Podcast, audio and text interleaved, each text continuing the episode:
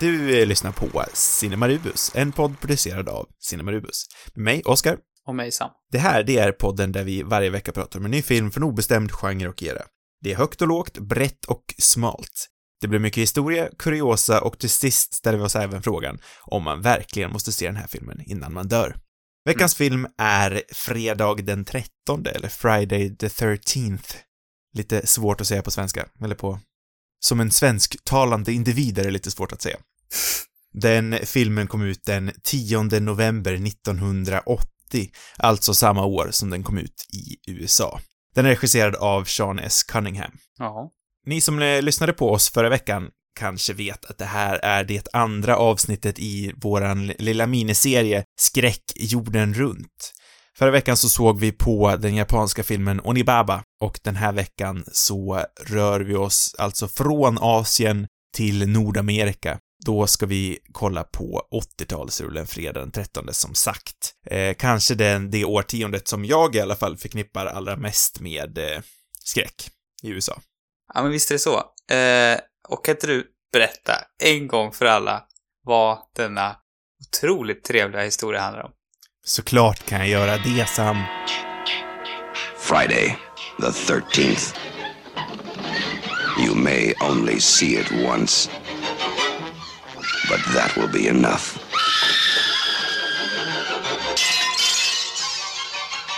Fredag den 13, det är ju den, eh, vid det här laget, eh, kultförklarade och otroligt klassiska skräckfilmen från eh, det amerikanska 80-talet. Eh, och den handlar om ett gäng kåta tonåringar, som de oftast brukar vara i såna här slasherfilmer, som eh, ska jobba som såna här kollo, kolloledare, kan man säga så? Ja, det tror jag. Camp Counselors. Kollot, det hinner ju dock aldrig dra igång, för de är där och förbereder inför ungarnas ankomst. Men de hinner som sagt aldrig komma, för innan kommer en mysterisk mördare till kollot och börjar beta av de här kåta kolloledarna, en efter en. Sakta men säkert så dör de allihopa, and then there was only one. Mm. Så kan man väl säga. Eller blir det för spoilerigt?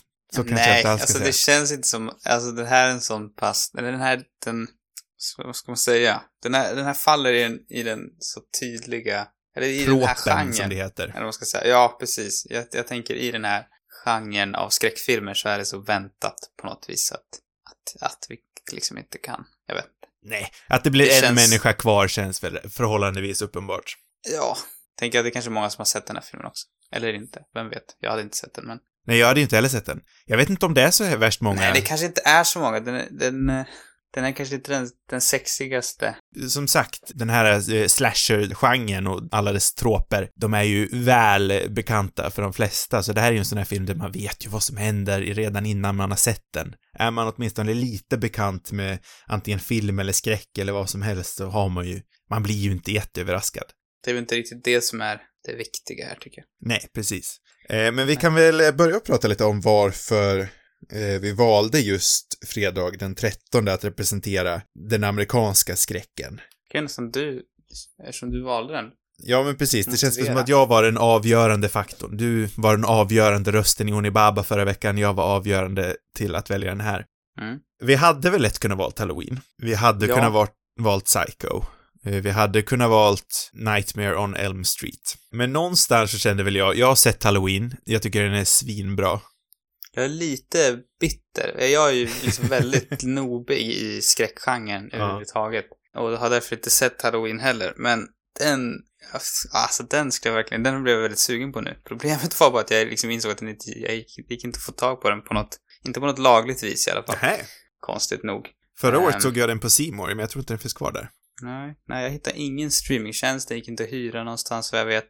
Ingenstans. Så förra året när vi kollade på The Thing till exempel med Mm. Carpenter. Och så, så såg jag också, vad heter det, Flykten från New York nu i helgen och blev ännu mer Ja, sugen på Carpenters Halloween. Så att jag är lite bitter att du valde den här som känns lite, den är väl ganska känd för att den tog det Halloween nailade och så försökte den att kopiera och göra det ännu mer attraktivt för, för publiken. och jag kan väl dela den här bitterheten någonstans lite grann så här i efterhand. Men det jag landade i var väl det att, som du sa, vi har redan sett en Carpenter-film. Mm. Nu ska ju inte det behöva vara liksom vi har ju sett på flera filmer av samma regissör förr. Men jag kände förra veckan så såg vi på Onibaba, där landade vi att vi såg liksom det första, eh, det var, det, det var den första i en serie av skräckfilmer. Så Mm. någonstans vill jag se hur redan etablerade troper kunde liksom sättas. Hur, hur ska jag beskriva det här som bäst? Eh, hur, hur en hur film redan- ser ut när troperna redan är satta, så kan jag säga. Ja, och man, det man ska komma ihåg är väl inte, för, alltså för just slasherfilmen så är inte den här, alltså den här är ändå relativt, alltså men det kom inte så många år efter Halloween, för den kom väl typ 77 eller var det något sånt? 78. Absolut. Jag skulle ju nästan säga att det här är den, den, huvudsakliga slasherfilmen lite grann. För att, som sagt, det är här allting liksom är, här har allting bestämts lite grann och den här Mm. jämnar liksom ut att det är så här det ska vara. Innan så var det relativt nytt ändå. Ja, ja precis. Inget var satt i sten, men den här sätter någonstans det i sten, för mig i alla fall. Mm, ja, men jag tror också att det är så. Alltså det var ju så otroligt mycket såna här filmer som kom i början av 80-talet, så att liksom slasherfilmen var ju, han ju bli gammal bara på några år egentligen. Mm. Och de här troperna var liksom urtvättade Precis. ganska snabbt där.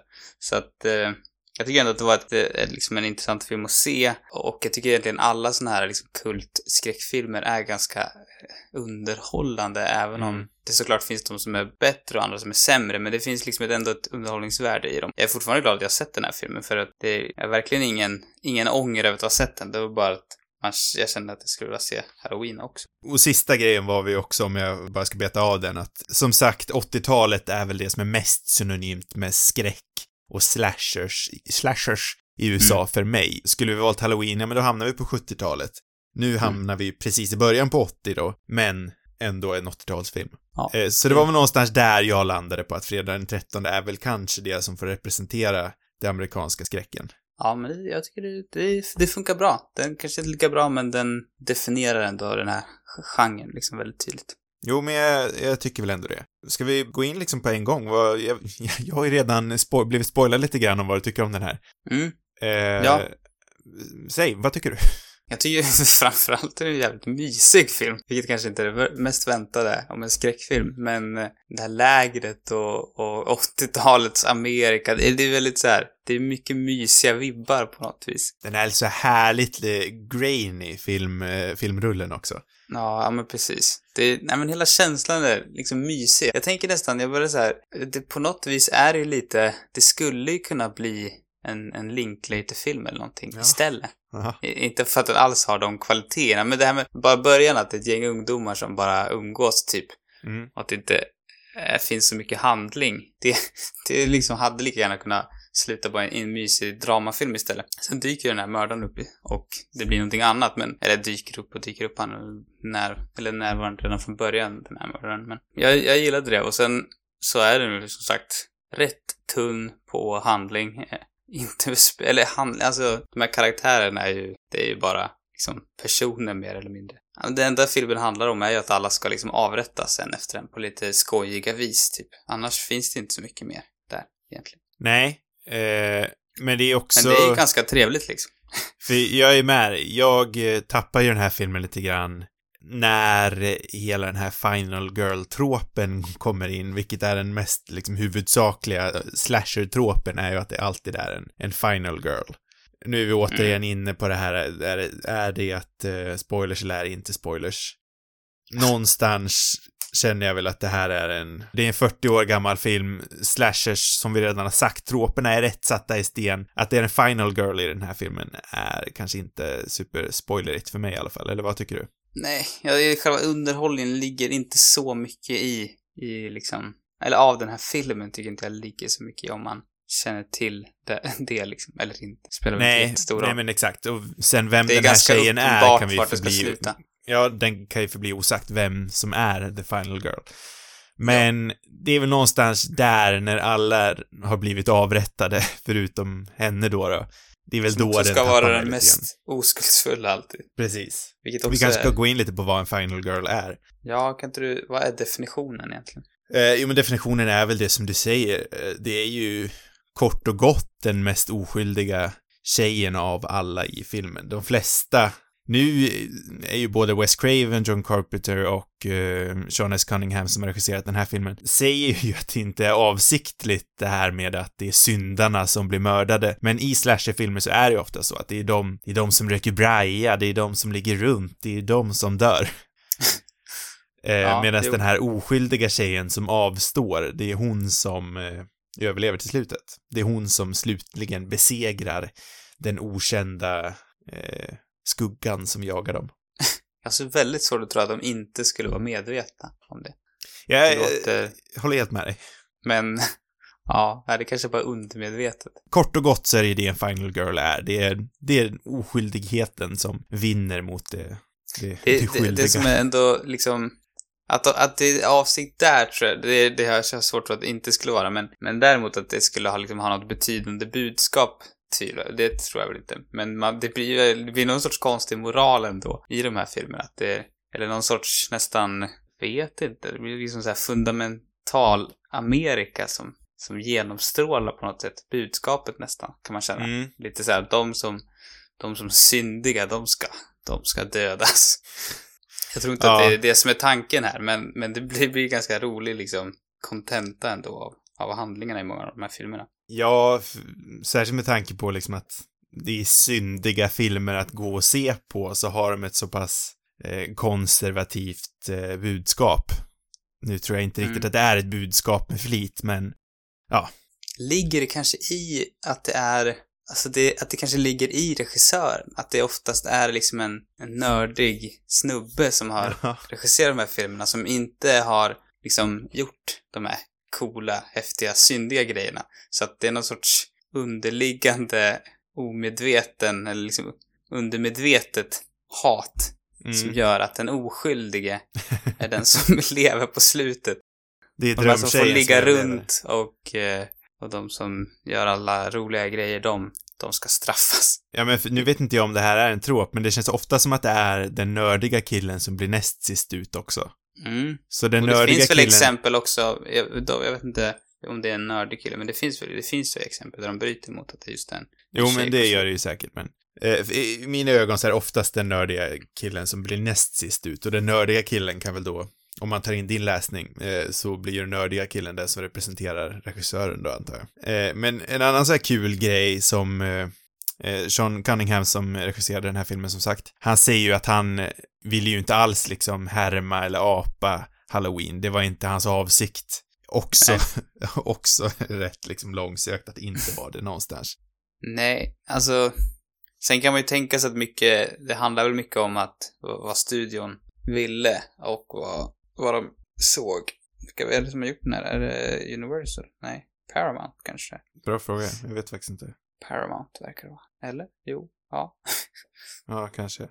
Men det börjar ju Varför? inte riktigt som en studiofilm heller om jag förstår det rätt. Det började ju med att att Cunningham hade någon idé, sen så eh, Mm. på ett rätt liksom innovativt sätt så eh, slängde han upp en stor billboard. Nej, det var kanske inte billboard. Det var en billboard eller en nyhetsannons. Jag tror en Tidningsannons. helsida i någon tidning. Så var det nog ja. Eh, så kastade han upp liksom en eh, helsidig annons i alla fall med fredag den 13 i stora bokstäver. Och därav eh, ville han liksom se intresset, hur stort det var och dessutom se om, om jag förstod det rätt, om det var någon som ägde copyrighten till titeln fredag den 13. För om det var någon som gjorde det så hade de ju hört av sig.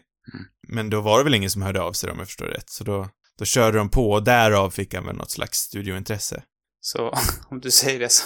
Nej men det, det men ja. Jag, Eller hur hade du tolkat det? Nej, jag, nej jag, jag vet inte. Jag, Nej. jag, jag kanske tolkade, jag gick nog mer, jag höftade nog fram tanken med att, att Paramount hade sett succén med, med Halloween. Men eh, jag menar, hur, hur som helst, eller hur som haver så, så hade väl ändå Paramount sett succén med Halloween och de Mm. var snabba på tåget när Cunningham dök upp med, med det här manuset, eller hur det nu gick till. Ja, det, han eh, lejade ju sen eh, Victor Miller, som var eh, ja, manusförfattaren bakom den här filmen som sagt.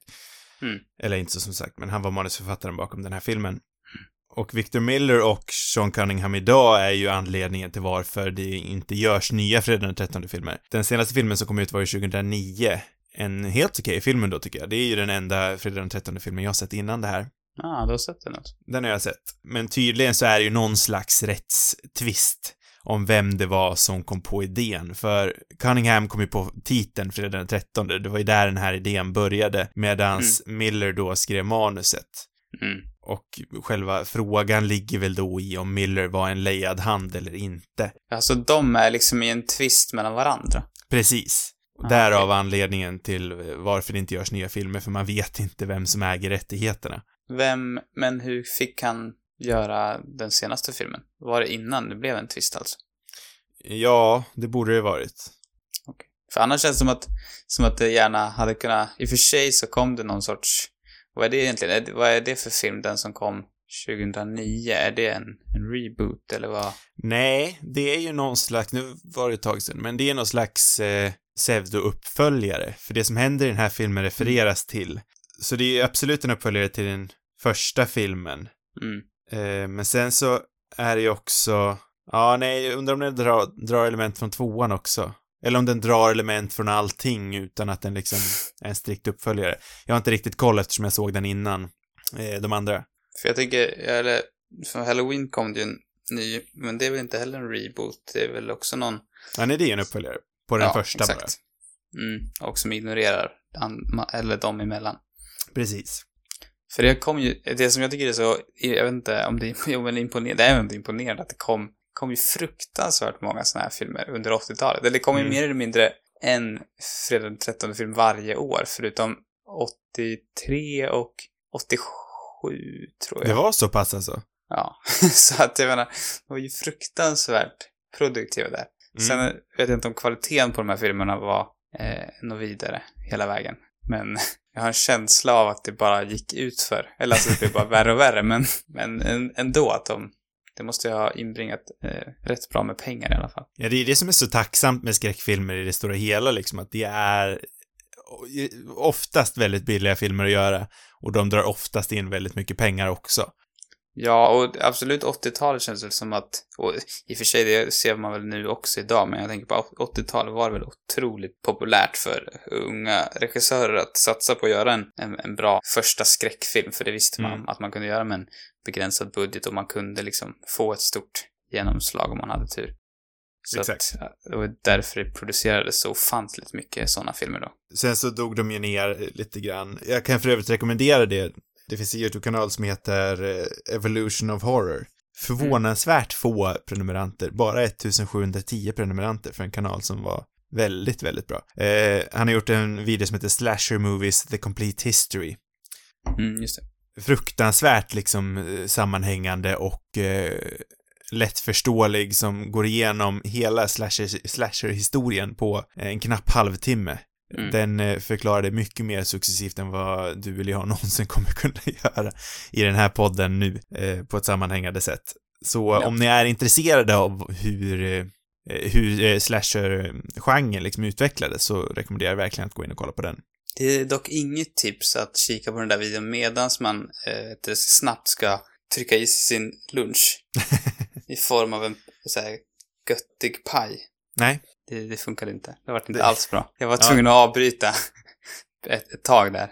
Jag liksom såg hur liksom öppna sår som flödade blod ur. det inte beror lite på hur, eh, hur Kanske vad säger man, hur, också bara. hur känslig mage man har. Mm. Nej, men det kändes, det kändes inte... Just paj också. Det var liksom... det var för nära, tyckte jag. Inte ett tips. Lite geggigt. Mm. På tal om gegga, Mm. vad tycker vi om eh, geggan i den här filmen? Ge- Geggan. vad tycker vi om, eh, om eh, blodet, om våldet, om... Oj, haha. Om Stympningarna. Gegga, är det någon sorts, liksom, smeknamn för blod och våld? Nej, det skulle jag inte säga. Eller det Du- är det kanske, men det jag, Du hittade på det nu bara. jag hittar på det nu. Eh, ja, jag tycker det är fyndigt. Mm. Mm. Vad tycker vi om Eh. morden i det stora hela, kan vi, så kan vi uttrycka det. Ja, men de är ganska tajta. Mm. De är också lite mysiga, tycker Mm. jag. Det, det som jag gillar liksom med 80-tal, eller den, ja men den, det är liksom till, det är inte sådär, äh, men det är såhär lagomt äckligt på något vis. Och det Mm. ser så här lite trevligt ut. Eh, det är mycket riktiga masker och sådär. Det, är- det, var, det ska vi kanske nämna också. Vad heter han som har gjort Tom Savini. sminket? Ja, exakt. Vad är det han känd för? Eh, Han är ju en mästare inom eh, smink. Det är ju han och Greg, eh, Greg Nicotero som eh, ligger bakom bland annat eh, Walking Dead, sminket där och många, många andra filmer. Det är ju de två som, eh, sen har vi också han förresten. Hans namn kommer jag inte heller ihåg, men han som gjorde Apornas planet, eh, Tim Burtons film. Mhm. Eh, nu kommer jag inte ihåg hans namn, men det är ju fruktansvärt bra smink. Men vi har ju tre stycken där som liksom är tre huvudfigurer i det moderna sminket. Mm. Och eh, Tom Savini är ju verkligen en av dem. Han har ju bland annat jobbat med George eh, Romero på eh, Dead-filmerna, eller vad vi ska kalla den för. Day of the Dead, Dawn of the Dead. Just det. En smink, eh, sminkgud. Ja, ja, men det kan man se tycker jag. Mm. Och det, den här tidens effekter tycker jag är ganska trevliga också. Ja. För man ser dem ju ändå, det måste man ju säga, men det är ju härligt. Ja, precis. Sen blir det för läskigt.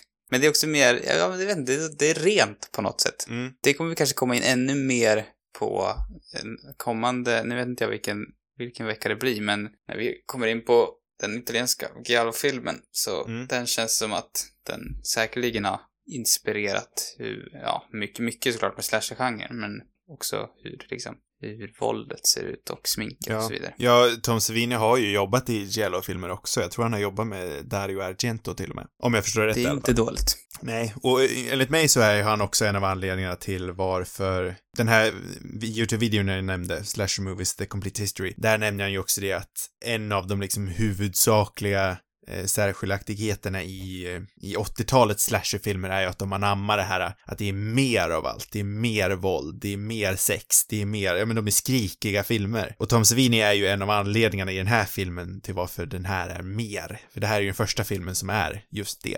Mm. Halloween är ju lite tillbakadragen ändå. Den är lite mer subtil. Den är, ja men det är en tight rulle liksom. Den här är skrikig. Fredag den 13 är väldigt skrikig. Det ser man ju Ja. liksom redan, redan när loggan kommer in. Den liksom åker mot den och krossar. Ja, det är inte krossar samma rutan. liksom, inte med samma känsla kanske riktigt som Nej. Carpenter spelar. Det här är liksom, det är mycket. Och jag gillar det. Ja, det finns ju verkligen en, en charm i det också, tycker jag. Jag tycker det är, det det är någonting med 80-talet också som är sådär enkelt eller liksom övertydligt mycket. Så att det, det, det passar ju verkligen bra. Ska vi gå in mer på liksom slasherfilmens eh, ursprung eller har vi varit där? Nej. Ja, men det kan vi väl göra. de som är liksom, vad ska man säga, de tydliga första inspirationskällorna, eller liksom, de, ja men de tydliga influenserna är väl Psycho, tänker jag, och Peeping Tom brukar ju nämnas också som Mm. tidiga filmer som inspirerat slasherfilmen. Nej, ja, Peeping Tom är ju en sån där film jag alltid har velat se. Mm, nej, jag har inte heller sett den. Jag är jättesugen att se den. Den ser väldigt cool ut. Det är också, alltså, eh, jag tänker också att den är färg. Det blir liksom en, som en härlig kontrast mot Psycho som är svartvit. Precis. Så sen tycker jag ju Psycho är otroligt bra, även om den är svartvit. Men eller, den är i usch. svartvit. Även, det lät som att jag ogillade svartvita Det gör jag inte. Det vart fel.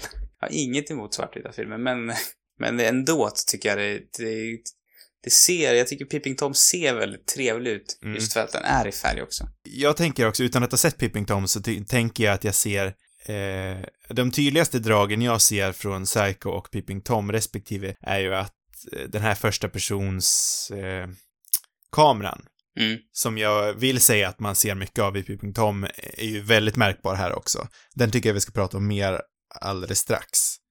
Ja. Ja För det, är- det är absolut. ju verkligen ett regisärdrag som man ser i den här filmen. Ja, verkligen. Och från Psycho så tänker jag ju verkligen att det här liksom är en antites nästan, för den här tar ju Psychos twist och vänder på den. Mm. Men exakt vad som händer i den filmen och hur det, eh, hur det kan relatera till den här filmen tycker jag att vi kan prata om lite senare i spoilersektionen. Mm, mhm. Sen en annan oväntad som inte jag liksom hade eh, tänkt, eh, eller tänkt kring, eller en oväntad inspiration, det är ju de här, eh, vet du, Agatha Christie, Agatha, Chri- eller gen- generellt Agatha Christie kanske, men framförallt, det heter den, And then there were none, tror jag. Ja, Eller- Tio små indianer heter den på svenska va? Jaha, det är o- tror jag fattar, det namnet är så jävla oväntat. Ja. Jag, jag tror den heter så på svenska, jag kan ha fel. Jag vet ju att du har sett ett, en ganska, eller relativt ny tv-serie, eller miniserie baserad på den. Ja, väldigt du- faktiskt. Tyckte var väldigt bra. Ja. Men där är det väl just att det är väldigt, eller ja, att en efter en blir mördade. Mm. Och det är ju också väldigt tydligt för slasher- slasher-genren. Precis. Ja, det är ju någonting de säger också i, i den här YouTube-videon. Oj, ja, nu kollar jag här vad den heter på, på svenska, den här Agatha Christie-boken, och det ska man kanske inte nämna högt. Eh, ni kan kolla på Wikipedia-sidan helt enkelt. Eh, men eh, de väljer att ha som rubrik den eh, lite mer aptitliga titeln och så var det bara en. Sen så, Så eh, på svenska har den tydligen tidigare hetit Tio små hm, pojkar. Ja, jag ser det. En, en pejorativ benämning till, eh, till mörkhyade personer. Så kan vi uttrycka det lite fint. Den verkar ha haft det i, i, vet du, på engelska också tidigare. Ja, Det är att de har ändrat den namnet. hade jag inte en aning om. Men också var det bara en, är i alla fall en, någon slags eh, Det är också roligt, eller roligt, det är någon sorts tragikomiskt ändå i att den först hette så på engelska, Mm. sen gick den över till att heta eh, Tio små indianer som man inte heller bör säga längre. Nej. Och sen, och sen, nu heter den then there were none. Det är ändå en rätt bra titel tycker jag, så de landar ju någonting bra. Men jag eh, nu har jag, inte, jag har ju inte sett serien, så jag har liksom så blivit nyfiken vad namnet liksom kommer ur för någonting. Mm. Ja, nej, den är kanske- bra. Vet du, känner du, fattar du varför den har hetat så? Ja, men jag vill inte, det, det går vi inte in på. Ja, nu måste jag verkligen se den känner jag. Mm. Nej, Det är spännande hur man liksom rättar till ett rasistiskt namn och sen går vidare på... Eller ja, vad de gamla titlarna antydde till. Ja, Var det det du menade? Jo, Ja, nej, det, det- namn är ju uppenbart såklart. Jag menar mer vad, Jaha, ja, nej, det vet jag de faktiskt gamla. inte. Det är så väldigt oklar Ja. titel. Ja, nej, jag vet inte om de kanske tog ut det elementet ur den här nya versionen som jag har sett också. Jag, jag vet faktiskt inte. Ja, det är möjligt. Det, ja, man funderar vad det antyder på för någonting. Underskattad miniserie från BBC för några år sedan. Men det är faktiskt inte veckans rekommendation, men det hade kunnat varit det. Mm. Och här kan vi lika gärna passa på att eh, ge våra besläktade rekommendationer nu på en gång, tycker jag. Mm. Jag insåg nu att jag glömt, har glömt bort det helt och hållet. Ja. Aj, aj, aj. Jag har Ja. den annars. Liksom, jag, jag, jag har introducerat den där punkten och eh, misslyckas varje vecka komma med den. Men det är bra om du har. Det är ju Ja. superbra. Jag eh, har ju en, eh, en underskattad film från några år sedan som jag verkligen rekommenderar.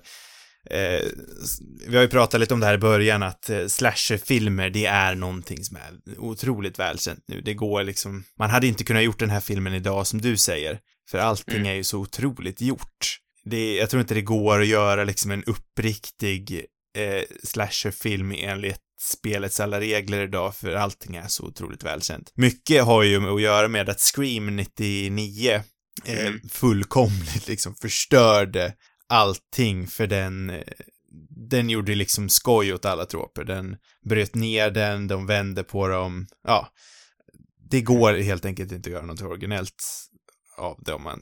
Jo, det går det säkert, men du fattar vad jag menar. Jag tror, jag tror dock att det är säkerligen möjligt att göra en ny som är liksom fräsch på något vis. Men På något vis går det ju säkert. Men Scream är inte, nu är Scream en jättebra film, så om man inte sett den, kolla på den. Men den jag tänker rekommende- rekommendera är eh, The Final Girls från eh, 2015, tror jag. En film med eh, den otroligt underskattade Thaisa Farmiga, Vera Farmigas eh, syster och eh, Malin Åkerman faktiskt. Kanske den enda bra filmen hon har gjort. oj, det var hårt. hon har inte gjort jätte, jättemånga bra filmer, det måste man ju säga. det, det kan vara sant. Jag har ingen aning. Eh, det är också en sån här film som eh, verkligen bryter ner, kanske inte riktigt lika smart som Scream, men den bryter ner eh, Final Girl-tropen. Girl-tropen som man hör i titeln. Eh, jättecharmig liten film, eh, också med många så här, framtida stjärnor i sig. Eh, Adam Devine som är rätt känd idag och eh, kanske mest eh, Thomas Middleditch som är en av de roligaste, roligaste komikerna som jobbar. Och som sagt, Vera, eller Thaisa Farmiga. Så den rekommenderar jag verkligen och den utspelar sig också på någon slags kollo och tar liksom inspiration från alla de här filmerna. Ja, jag känner igen den. Så många som borde sett den såg den uppenbarligen inte.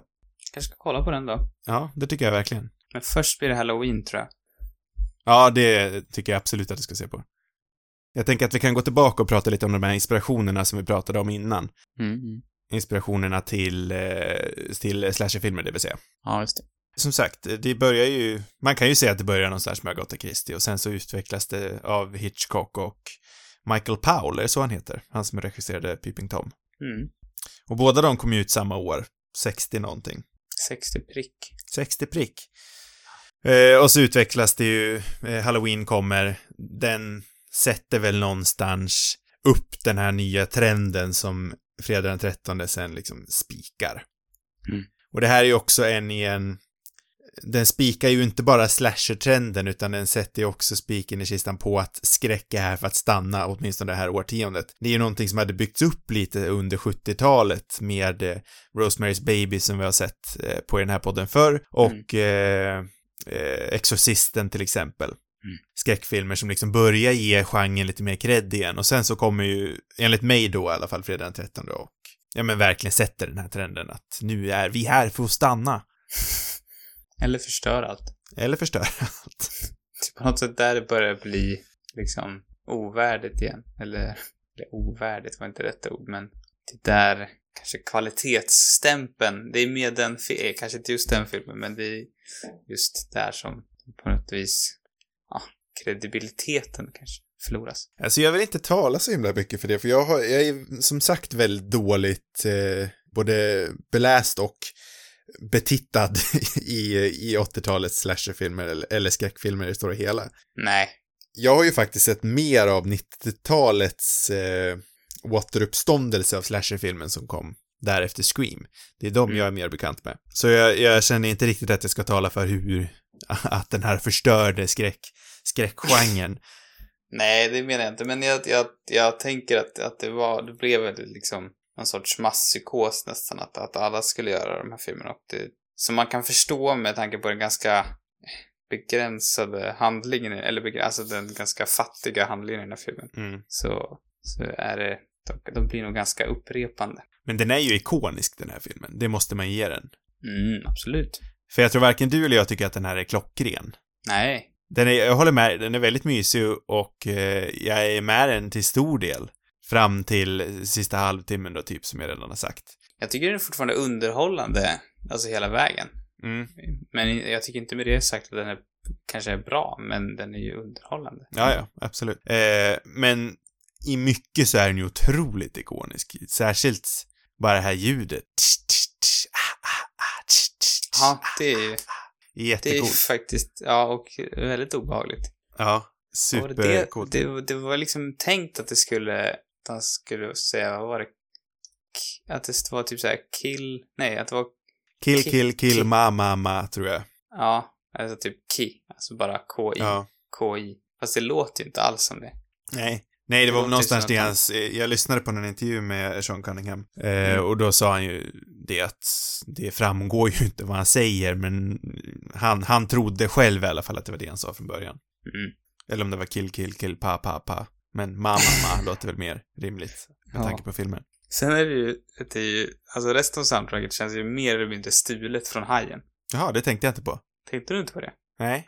Jag tror till och med att, det, att han kan ha uttalat själv att det liksom var väldigt tydligt inspirerat. Jaha, nej, det Så- tänkte jag inte alls på. Det, jag tyckte verkligen inte det var... Jag, jag förstår inte hur, hur du missade det. det Nej, jag tänkte väldigt att- mycket... Det, det jag reflekterade över var att de fick in det här ksh, ksh, ksh, ah, ah, ah, lite i, i, i musiktonerna också. Ja, det, var- det var väldigt mycket Hajen-känsla också, du lyssnar på, på... Det är inte alla delar såklart av, av soundtracket, tror jag, men du lyssnar på vissa, framför allt under de mer intensiva scenerna, så tror du du kommer känna att det låter rätt mycket som Hajen. Jaha, ja. Ja, du har säkert rätt. Du är mer, du är ju musikgrabben va? I den här podden. Det vet, men det här är så uppenbart att jag tror de flesta, förutom du då, möj- möjligtvis kan höra det. Nej, men om Till du och med en tänker på det så, idiot. om du, tänker, om du bara lyssnar på det igen så tror jag det kommer bli ganska uppenbart. Ja, jo men så är det säkert. Mer eller mindre en rak kopia skulle jag vilja säga. Jag är inte jätteförvånad. Den eh, verkar ju inspirerat så mycket i den här filmen. Definitivt. Som jag nämnde tidigare så borde vi ju faktiskt prata lite om, eh, om kamerarbetet i den här filmen, för det är ju ändå rätt speciellt. Mm. Det är mycket first person POV, Mm. point of view, vilket dels är väldigt effektivt för att bygga spänning, men det är också väldigt ineffektivt i att få till naturligt skådespel. Särskilt, i alla fall för de här, eh, kanske lite mer oerfarna ungdomarna. Mm. Jag tänker den här unga, eh, hon som eh, liftar med den här gamla gubben. Det är otroligt stelt skådespel när de liksom kollar in i kameran och försöker agera som att det är någon mittemot dem. Verkligen. det, det är också konstigt ibland för att det är, det är så oklart om det alltid är, när det är den här handhållna kameran, om det alltid liksom är tänkt att det är mördaren som, som, som om det är mördarens blick eller inte. För ibland Mm. är det liksom, man känner att här är knappast mördaren gömd från, från de här ungdomarna, utan här måste de ju se honom om han står här. Ja, men det är ändå det jag tycker blir liksom rätt, det bygger upp spänningen rätt bra, för kameran blir någonstans liksom en, en opolitlig berättare. Mm. Ibland så är kameran mördaren, ibland så är den inte det. Absolut, det är ju kanske lite eh, inkonsekvent att ibland är kameran mördaren, ibland är den inte mördaren. Mm. Eh, För ska man följa den eh, tankegången, då borde ju kanske den här eh, som eh, gav tjejen en lift i början av filmen vara mördaren eftersom han är en synvinkel. Men det är ju hon också för den delen. Ja. Så ja, ja nej, jag, jag, i det stora hela så gillar jag det och det är ändå liksom effektivt. Sen, nu har jag inte hört någonting om det här, men jag skulle ju tro att det är rippat eh, rätt mycket från, från Peeping Tom. Jag får, jag får ju såhär, typ, morden i midsommar-vibbar här. det känns väldigt, alltså det är väldigt mycket midsommar-känsla med den här first person-kameran. Det känns Ja. som att de använder alltid där, när det är ett mord på gång. Någon som smyger runt i skogen. Och, och det brukar också resultera även där av ganska så här halvbra skådespelarinsatser. men Ja, det är, men- det är någonting mysigt med det också. Ja, men man kan ju förstå att det blir stelt. Alltså, det är ju, det är ju kanske inte det vanligaste skådespelartekniken att kolla in i en kameralins och, och spela naturlig. Sen, det ingår ju i rycket såklart. Men här, här funkar det inte riktigt. Nej, räknas det som att, det blir nästan som, nej det räknas inte som, men det blir nästan som att bryta mot fjärde väggen eller man säger. Fast det blir Ja, ju men inte. nästan. Men det, ja, fjärde, då måste de ju någonstans prata med publiken, tänker jag. Jo, så är det ju, såklart. Jag känner mig lite oklar dock på att, eh, det är ett inspirerande val där med första personskameran. Alltså, det är inget fel att ta inspiration från andra filmer. Som den här filmen Nej. uppenbarligen har gjort väldigt mycket. Men om Sean Cunningham är en bra regissör eller inte, jag vet inte riktigt vart jag landar i den. Jag tror att det kan finnas en anledning till varför han inte har gjort fler kvalitativa filmer. Eller fler filmer, punkt. Han har inte gjort så himla mycket. Nej, ja, precis. Det känns inte som att han har jo- jobbat så mycket mer efter den här. Och inte har han, verkar han ha gjort så mycket, han har inte gjort så mycket bra heller. Nej, sen verkar han vara liksom en härlig prick. Jag gillar han i intervjuer och sånt där. Det känns som att den här filmen är eh, också lite, Sen den rider ju väldigt mycket på den vågen, liksom, av filmer. Jag tror också att den kommer undan lite för att den är just så mycket en kultfilm och att, ja men, om vi skulle se den här filmen göras idag så skulle vi kanske inte, allt det här som är liksom lite mysigt och charmigt med den, det skulle vi ju inte liksom se om den var en, en film som släpptes 2020. Nej, nej, nej. Absolut inte. Sen var det ju en superhit, men den var knappast en hit bland kritikerna 1980 Nej. heller. Jag hade ju förmodligen också avskytt den här filmen om den hade kommit i år. Men eh, just eftersom den är från 1980 så blir den ju charmig istället. Ja. Så är det ju. För, att, för dem, för en, en person som levde då så, då, då var den väl bara liksom i sin, då var det väl mer en trendfilm nästan, eller vad man ska säga. Men Jag tänker att många av filmerna som kom då på 80-talet var ändå, de spelade ju på en, på en trend liksom. Mm. Ja, nej, jag vet inte. Det blir lite svårt att prata om den här filmen utan att spoila den, men jag känner väl att vi har kommit så långt vi kan just nu utan att spoila någonting, eller vad känner du? Ja, jag tror det. Det är liksom sista lilla spoilerbiten kvar bara. Precis, det är ju inte så värst mycket, men det är några grejer vi, jag tycker att vi borde prata om. Men innan Mm. dess så eh, måste vi ju faktiskt eh, svara den slutgiltiga frågan som vi byggt upp. Steven Schneider, han tycker ju inte att den här filmen är en sån man borde se innan man dör. Men eh, Nej, frågan är det. ju, vad tycker du? Måste man se fredag den 13 innan man dör? Frågan jag har kommit att börja hata redan nu. Trots Nej. att det var ditt. Du, jag tror du var den I min idé. Ja, Men jag är har insett att liksom, själva idén, den här ironiska idén med det, gör ju också att på något sätt sva- besvara den är ju dumt. Eller, jag, jag, jag vet inte. Hela idén är liksom, det här liksom eh, ironiska med Mm. frågan, gör ju det dumt att svara på den kanske. Nu tycker jag vi svarar på den oavsett. Ja, jag tycker också det. Eh, den här filmen eh, måste man inte se innan man dör. Man kanske måste se Halloween innan man dör. Eh, Mm, jag hoppas att det är så. jag får ha sett den. Jag hoppas att jag får se den innan jag dör. Det, Ja. Så kan jag säga. Men den här, ja, jag ska ju inte säga att jag ångrar att se den, men det är inte någon, det är inte någon jag skulle stå på barrikaderna och skrika åt folk att se den. Här, den här veckan för mig blir det ju lite svårt.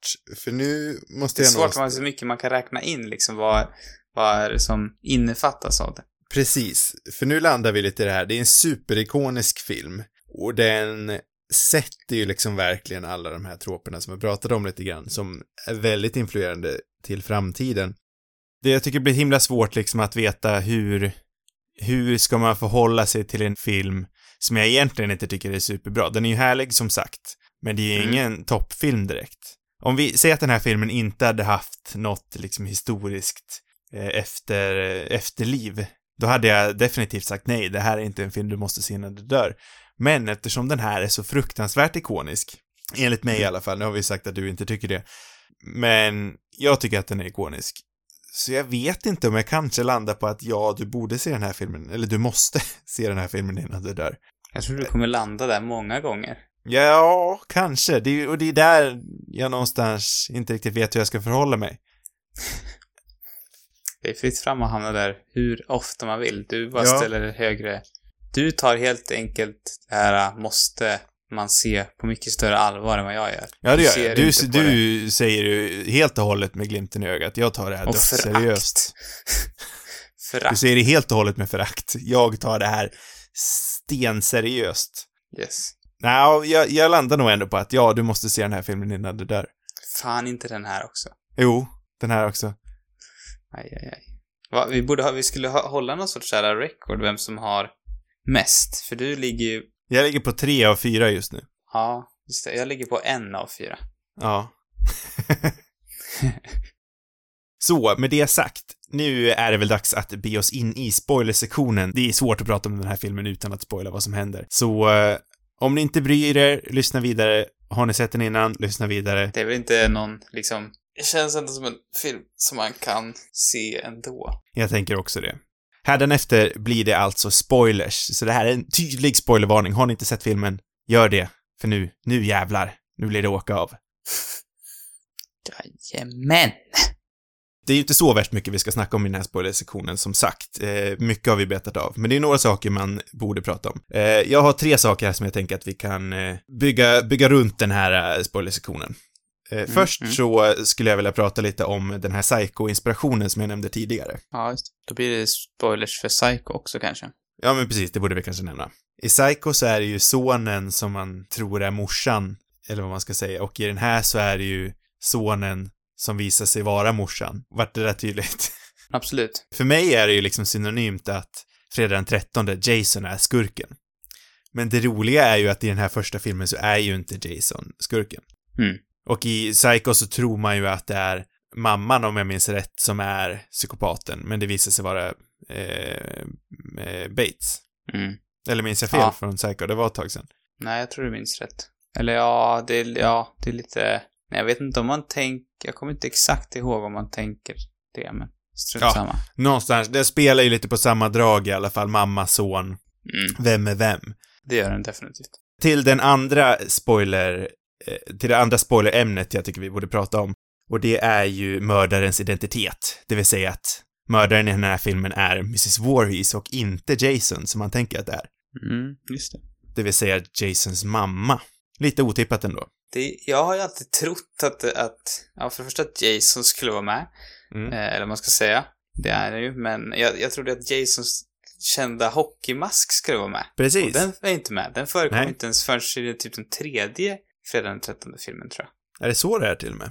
Ja, det är för jävligt. Vad har den i den andra filmen då? Jag vet, han har en påse på huvudet tror jag. Eller något Ja. dumt har jag för mig att jag läst. Så att den här hockeymasken som jag har sett fram emot, den är inte ens med i filmen.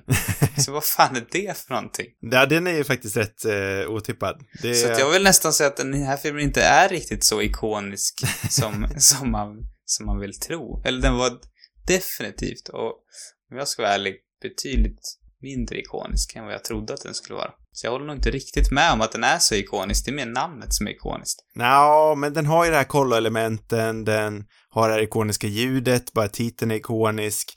Ja, nej, jag- jag tycker ändå att den är ikonisk någonstans. Men, Men, Kollot har den ju också stulit från mer eller mindre. Ja, Allt är ju liksom hämtat från andra filmer. Det är bara att det är i det här maxade 80-talet och det ger den väl såklart sin någon sorts ikonisk eh, kvalitet. Men inte riktigt så ikonisk som den hade kunnat varit. Hur reagerar du på det förresten när, eh, när, när Jason liksom helt plötsligt kommer upp ur vattnet där i slutet? För det var en sån här grej jag redan visste om.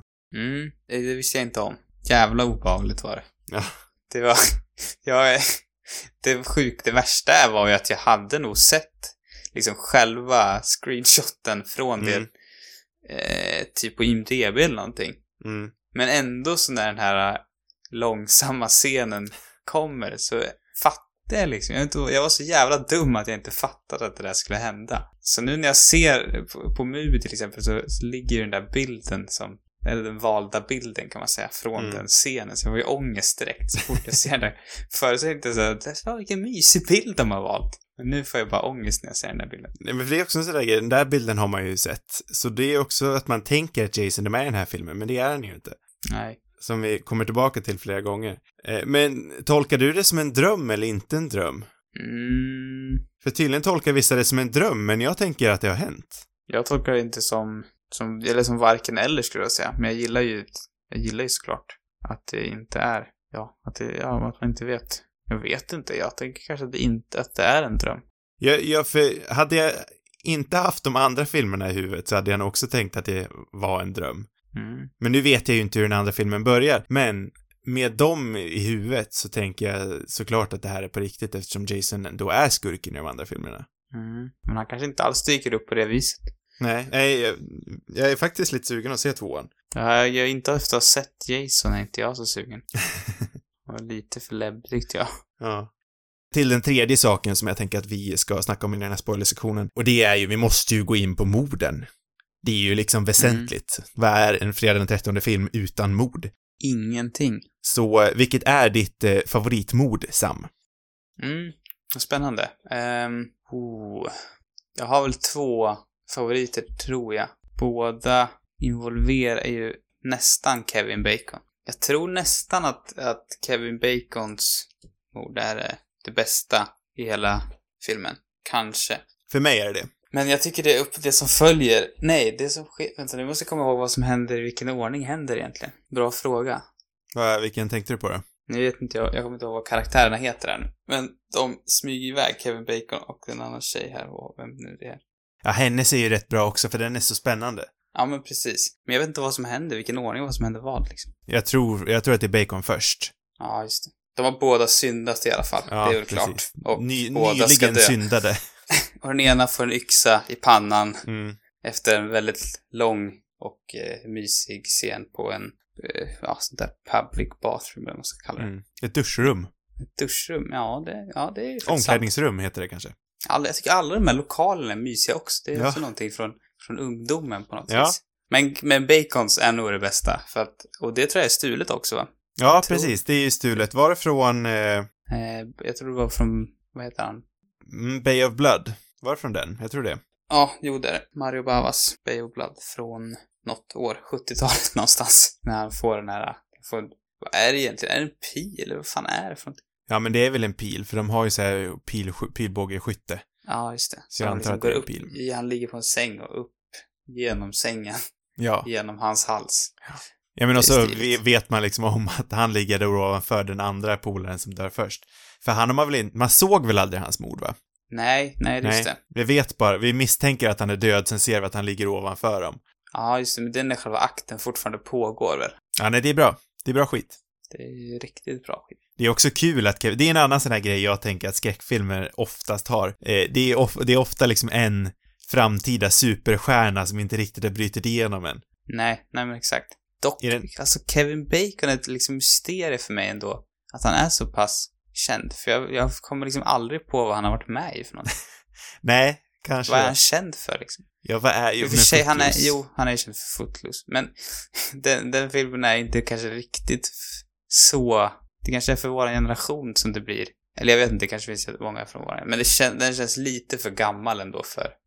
Klart det finns de här töntarna som gillar den där typen av filmer som har sett den, men... Men den känns... Jag vet, bortsett från den, vet jag liksom inte. Ja, nej, jag håller med dig faktiskt. Han är lite svår att greppa tag om. För han och är ändå sam... så känner man igen han så väl. För att Han, han är därför ju hans typ namn är så bra kanske. Ja, han är typ kultskådis, men ändå inte. Han är mainstream, men ändå kult. Känns som han mest varit med i dåliga filmer typ. Ja, för, för han var ju... För Nej, för jag ibland så dyker han upp och är superbra. bra. Jaha. Ja, det har nog aldrig hänt mig tror jag. Nej, okej. Jag blandar Ah, också ja. ihop honom med, eh, med fler, är det Matt Dillon kanske? Jaha. Och jag blandar också ihop honom med, eh, med, eller kan det vara Matt Dillon? Jag tycker alla de där ser liksom lika dumma ut. Nej, Matt Dillon vet du fan. Ja, jo, det är kanske... Jag tänker också på Linklater-favoriten. Vad heter han? Linklater-favoriten. Det kanske är mer långt. Det kanske... Jag har tänkt att det var han jag... Det kanske jag inte alls brukar göra. Eh, Ethan Hawke. Ja, men det ser jag. Den Kanske- kan jag jo. faktiskt se. Ethan Hawke är det nog. Ja. Men det är som att... Jo, det, jo, de är det ju. Men Matt Dillon är också med där lite grann. Här på Ja, kanske. Det är liksom tre liksom, typiskt amerikanska män som alla har långt ansikte, lite för långt hår och lite, de har ganska ofta ett fult, lite svagt sånt här goatee också känns som. Det kanske Men i den gruppen så, dock. i den gruppen så är ju ändå Ethan Hawke allra, allra bäst. Ja, jo men han är ju, han är ju ändå en kvalitetsskådis. Mm. Bacon är ju som en billig kopia. nu tycker jag du är lite elak mot Bacon här, men Kanske bara att jag inte har sett någonting med honom. ja, kanske. Men du, du har ändå rätt, för jag tänker liksom också på den där gången då Kevin Bacon var med i Filip och Fredrik med hans brorsa, för de hade någon, något band som hade spelning här. Mhm. Vilket inte heller riktigt pekar på en riktig A-lister. Så du har rätt, han är svår att greppa tag om, Kevin Bacon. Men be behållningen i det jag vill säga var att oftast ser man någon slags framtida superstjärna i de här filmerna. Mm. Eh, vi har ju till exempel Johnny Depp som i, jag tror det är hans första roll, i eh, Nightmare on Elm Street. Eh, McConaughey, eh, Renee Zellweger och Paul Rudd tror jag allihopa har varit med i någon Halloween-film. Mm. Eh, så det är, jag tycker bara att det är så här, lite rolig eh, gemensam faktor i alla de här filmerna. Ja, absolut roligt om man inte vet om det innan. Jag, jag hade inte en aning om att Kevin Bacon var med i den här. Nej. Jag hade inte en blekaste. Synd att inte han är så rolig. Men han, han fick en bra död i alla fall. Det Det fick gav han. oss. Nästa vecka Sam, då eh, rör vi oss vidare i världen. Mm. Vi Bakåt. har, vi har varit, ja, bakåt dessutom. Men eh, vi har varit i Asien, vi har varit i Nordamerika. Vi ska numera röra oss mot Europa, närmare vårt hemland. Men inte riktigt vårt hemland. Utan vi ska till Tyskland och 20-talet. Mm. Eh, det är första gången vi ser på en stumfilm sedan Körkarlen, tror jag, va? Ja, och frågan om den här är lika inflytelserik och obehaglig. Ja, det kan man fråga sig. Återstår att se. Återstår att se. Vi ska nämligen se på Nosferatu. Eh, regisserad av, eh, vad är initialerna nu då? Är det MV? Nej. Initialerna? Oj, shit. Jag, jag har inte gjort research än, så nu, såna här frågor Det är Murnau, men vad... FW. Eh, regisserad av FW Murnau. Eller Murnau, eller hur vi nu ska uttala det. Eh, från eh, 1922. Någon slags eh, tidig, eh, otroligt tidig skräckfilm, väldigt inflytelserik. Eh, den tyska expressionismen är väl någonting jag, jag eh, verkligen tolkat i skräck. Jag tänker på eh, Dr. Caligaris kabinett och, och eh, The Golem och de där. Mm. Det känns lite skräckigt i Tyskland på 20-talet. Något som är roligt också som jag ser nu är att, Mm. är att eh, den nutida eh, otroligt hyllade skräckregissören Robert Eggers ska ju, det kanske du visste om redan, men ser ut som att han jobbar på en, en ny Nosferatu med Jaha, eh, nej det visste jag inte. Anja Taylor-Joy i huvudrollen. Jaha. Ja, det lät I ju alla mycket fall spännande. enligt IMDB, om man Ja. får lita på det. Eh, men det är, ja, någonstans där så landar jag i att eh, Tyskland känns för mig, har i alla fall, eh, väl, känns väldigt skräckigt för mig. Filmen som definierar det mest, det är nog ändå Nosferatu. Så det är den vi ska se på, från 1920. Yes. Flera avsnitt, de hittar ni på cinemarubus.com eller alla i era poddappar. Har ni frågor och vill ha svar, då skickar ni in dem till cinemarubus@gmail.com. Sociala medier, det är någonting som vi också har faktiskt. Där heter vi Cinemarubus på Instagram och Twitter. God natt, Sam. God natt.